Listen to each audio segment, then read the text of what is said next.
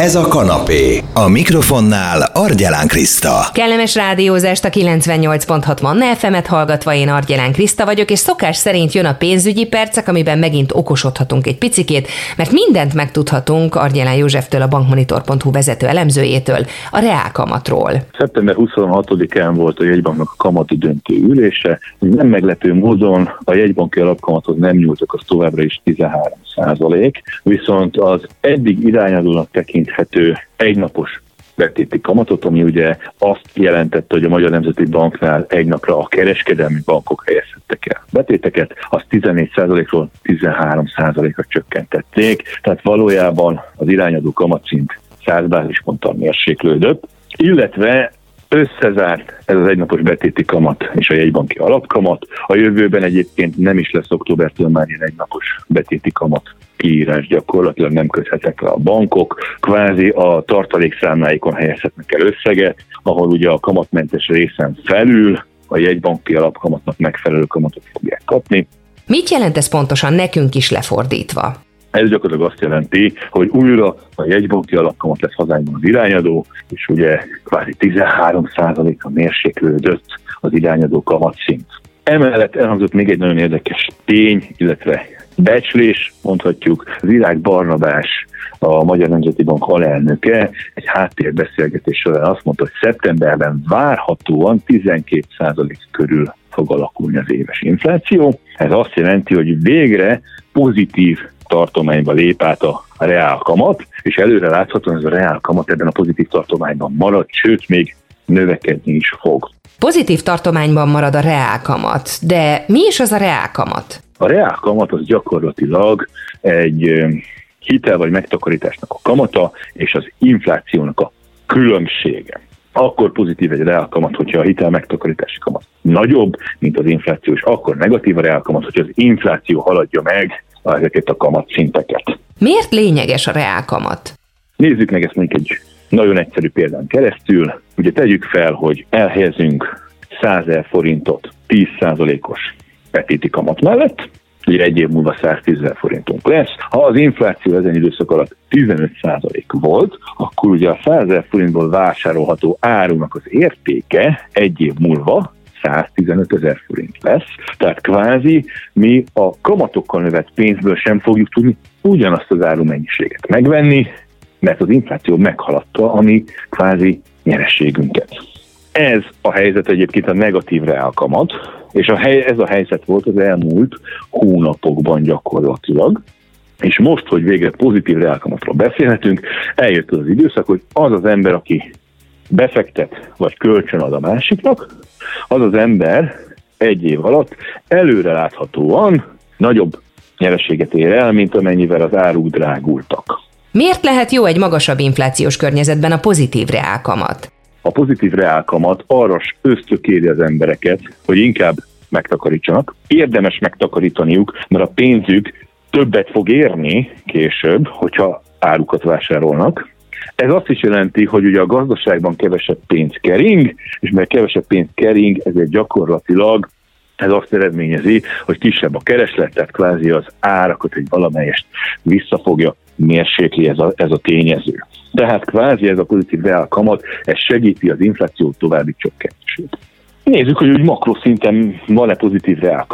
Igen, mondhatjuk azt, hogy ugye ha csak a helybanki alapkamatra nézünk, ami 13 százalék, és a becsült várható inflációra nézzük, ami 12% körüli, akkor itt már láthatunk valóban egy 1% os pozitív számot. Nyilván nézzünk tovább a pénzpiacokra, hogy ott milyen számokat láthatunk. Ha a bankközi kamatokra nézünk, ezek azok a hozamok szintek, kamatszintek, amin a bankok adnak egymásnak kölcsönt, akkor gyakorlatilag éves futamidőig, tehát éven belüli futamidők esetében 14 12% közötti kamatokat láthatunk, futamidő függően egyébként, hogy pontosan ez mekkora, tehát 14 és 12% közötti kamatokat láthatunk, ez még mindig pozitív reálkamat, míg az egy évnél hosszabb futamidő esetén már egyébként 12% alatti hozamszintekkel találkozhatunk, tehát a pénzpiacoknál is gyakorlatilag a rövid futamidőben már tényleg pozitív reálkamattal szembesülhetünk. Én, mint magánszemély találkozhatok pozitív reálkamattal? Ugye, ha a megtakarítási oldalról közelítjük meg ezt a dolgot, akkor ugye a pozitív reálkamat az azt jelenti, hogy többet nyerek, mint amennyi az infláció mértéke. Vannak olyan befektetések, sőt eddig is voltak olyan befektetések, amelyeknek egy év alatt a hozama meghaladta az inflációt, még a jelenleginél jóval magasabb inflációt is meghaladta. Elég csak mondjuk bizonyos egyedi részvényekre, például az OTP részvények az árfolyam alakulására tekintenek. Itt azonban ki kell hangsúlyoznunk, hogy itt jóval nagyobbak voltak a kockázatok. Tehát egy részvényvásárlásnak a hozamát nem érdemes pozitív reálkamatként tekinteni, ott egy nagy kockázatot vállalok egy nagyobb hozamért cserébe és ott benne van a pakliban az is, hogy akár veszteséggel szállok ki. Inkább ezt a pozitív reálkamatot érdemes az alacsony kockázatú befektetések oldaláról megközelíteni. Hát akkor nézzük innét, mi tartozik ide?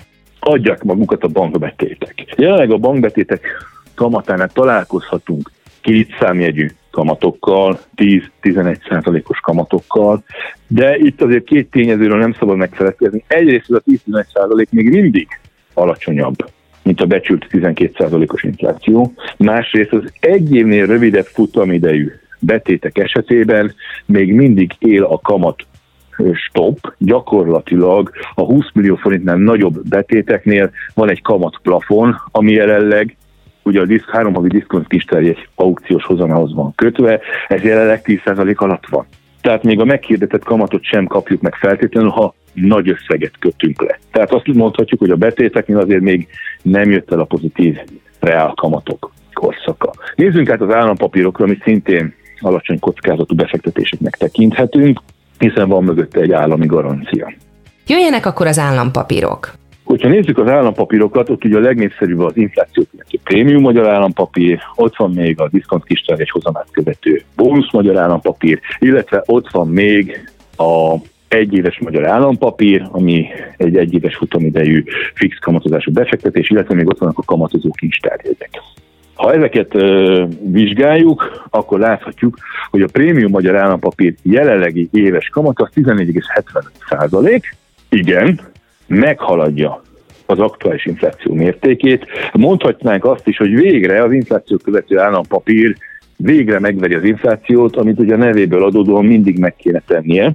Ez azonban egy picit téves megközelítés, ugye az inflációt nagyon lassan követi le a prémium állampapír, éppen ezért még a múltbeli inflációk alapján határozták meg a kamatát. Jó hír viszont, hogy az elkövetkező időszakban, a következő periódusban már gyakorlatilag a jelmúlt időszak magasabb inflációi alapján fogják meghatározni a kamatot, tehát most végre megveri, a jövő évben viszont úgy néz ki, hogy lehet, hogy mondhatni agyon fogja verni az inflációt. A jövő évben egy számjegyű 4-6 százalékos inflációt vár a jegybank, ehhez képest ennek az állampapírnak a jövő évi kamata 18 százalék fölött lehet. Ez azért egy jelentős különbség. Ott fog visszaköszönni az, amit most sokan panaszoltak, hogy ez az állampapír nem veri meg az inflációt. Találtunk akkor már pozitív reálkamatot, de nézzük akkor a többi állampapírt. A bónusz állampapírnak a jelenlegi időszakra érvényes kamata 11,92 százalék. Hát itt kérdés lesz, hogy a 12 százalék körül infláció ténylegesen mennyi lesz, ha picivel alatta lesz, akkor itt is esély van a pozitív reálkamatra, de itt azért nagyjából a nulla körüli reálkamat tűnik reálisnak. Az egyéves magyar állampapírt nézzük, a jelenlegi 8%-os kamata, az ugye még mindig egy negatív reálkamatot jelent. Tehát megtakarítási oldalon már találtunk egy terméket, ahol tényleg pozitív a reálkamat az alacsony kockázatú konstrukciók között. Nézzünk át a hitel oldalra a reálkamat tekintetében.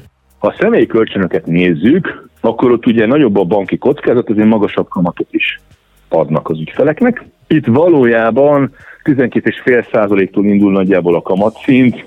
Mondhatjuk, hogy itt igen, itt a bankok számára elérkezett a pozitív reálkamat korszaka, kvázi minden személyi kölcsön, még a legolcsóbbak is infláció fölötti kamattal rendelkeznek. Ha a lakáshiteleket nézzük viszont, ott még a legdrágább lakáshitelek kamata is elmarad a 12%-tól, még a jelenlegi piaci környezetben is. Tehát gyakorlatilag ott minden konstrukció negatív reál kamattal rendelkezik. A legolcsóbb lakáshitelek egyébként jelenleg 8 százaléktól indulnak, tehát ott azért érdemi a különbség az infláció, még mindig a szeptemberre várt infláció és a hitelkamatok között. Nézzük meg egyébként, hogy értem, hogy reálkamat, értem, hogy ezt megvizsgáltuk, de hogy milyen hozamokat érdemes összehasonlítani, érdemes egyetlen erről beszélni, lakossági szinten.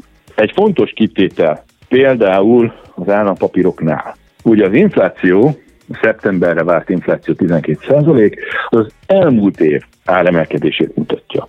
Ha egy állampapír kamatát nézem, az viszont előre tekintő, de az egyéves magyar állampapír az elkövetkező évre kínál 8%-os kamatot.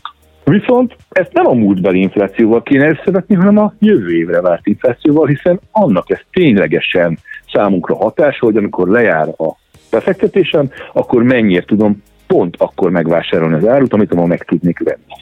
Hát akkor nézzük előre tekintve az inflációt és a reálkamatot. Ugye 4-6 os inflációt vár a jegybank jövő évre. Ha itt a rosszabb 6 os verziót nézzük, akkor már is pozitív reálkamatról beszélhetünk. Tehát, hogy az összehasonlításban is nagyon fontos figyelembe venni azt, hogy múltbeli inflációt jövőbeni kamatokkal összevetni nem biztos, hogy jó kiindulási alap egy pénzügyi döntés során. Másik szempont. Ha egy lakáshitelt vetek össze inflációval, az egy nagyon furi történet. Gyakorlatilag egy 20 éves futamidejű, vagy akár hosszabb futamidejű, sok esetben végig fix kamatozású hitelt vetek össze egy egyéves inflációs adattal. Márpedig 20 év alatt az infláció nagyon sok irányba elmozdulhat. Most jelen, eset, jelen pillanatban az a legnagyobb esély, hogy csökken, érdemben csökken az elkövetkező hónapokban években az infláció, de ez is csak egy-két éves előretekintés. 20 évre előre tekinteni az inflációban nem igazán lehet. Tehát lakáshitel döntés során abból kiindulni, hogy jaj, de jó, hogy negatív a reálkamat, nem biztos, hogy érdemes, mert itt azért hosszú évtizedek fix kamatait vettük össze egy adott időpontban érvényes inflációs.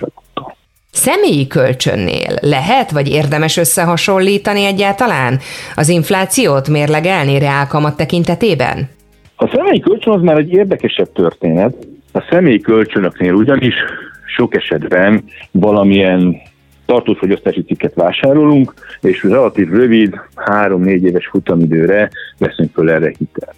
Ilyen időtávon azért már be lehet látni az inflációt, ilyen időtában már meg tudom becsülni azt, hogy annak a tartós fogyasztási cikknek az ára hogyan fog alakulni az elkövetkező időszakban.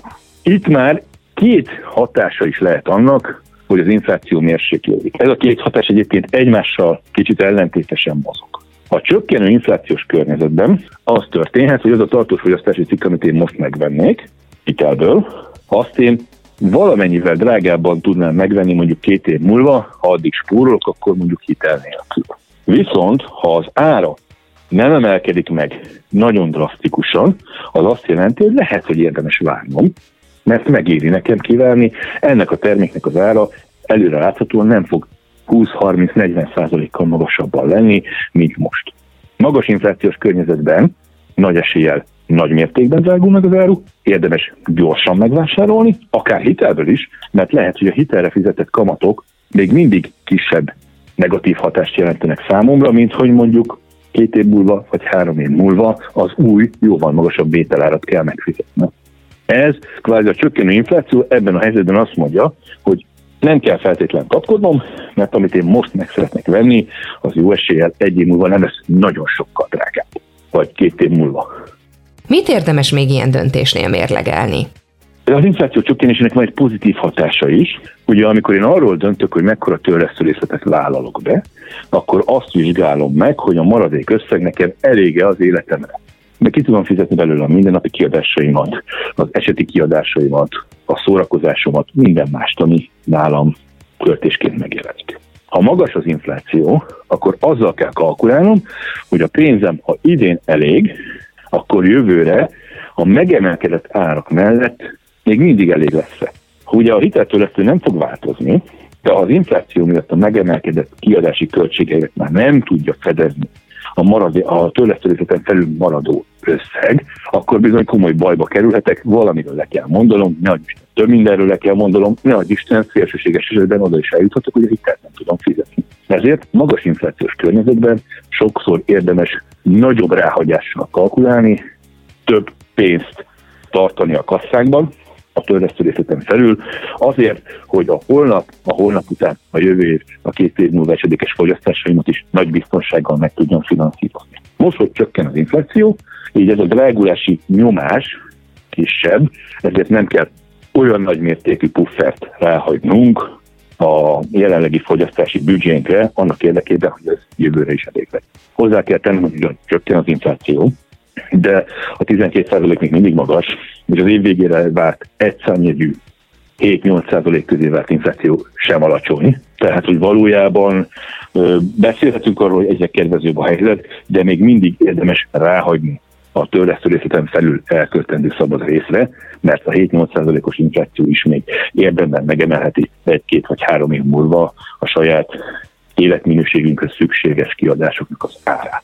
Ezeket kell szem, szemügyre vennünk akkor, amikor arról döntünk, hogy egy csökkenő inflációs környezet a számunkra kedvező vagy nem, hogy a reálkamatok mit jelentenek nekünk valójában, egyáltalán érdemes velük foglalkoznunk, akár ha megtakarítók vagyunk, akár, akár ha hitelt szeretnénk igényelni. Nagyon szépen köszönöm, Argyanán József, a bankmonitor.hu vezető elemzője volt itt, és segített nekünk jobban megérteni a különböző kifejezéseket, reálkamatot, mit jelent az, hogy pozitívba fordult ez ránk nézve, mit jelent, hogyha mondjuk szeretnénk venni akár egy szárítógépet, és nem tudjuk eldönteni, hogy ezt hitelből vegyük meg, vagy inkább akkor spóroljunk rá, és még várjunk egy picikét.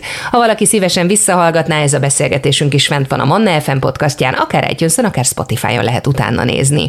Manna, ez a kanapé, Argyelán Krisztával. FM.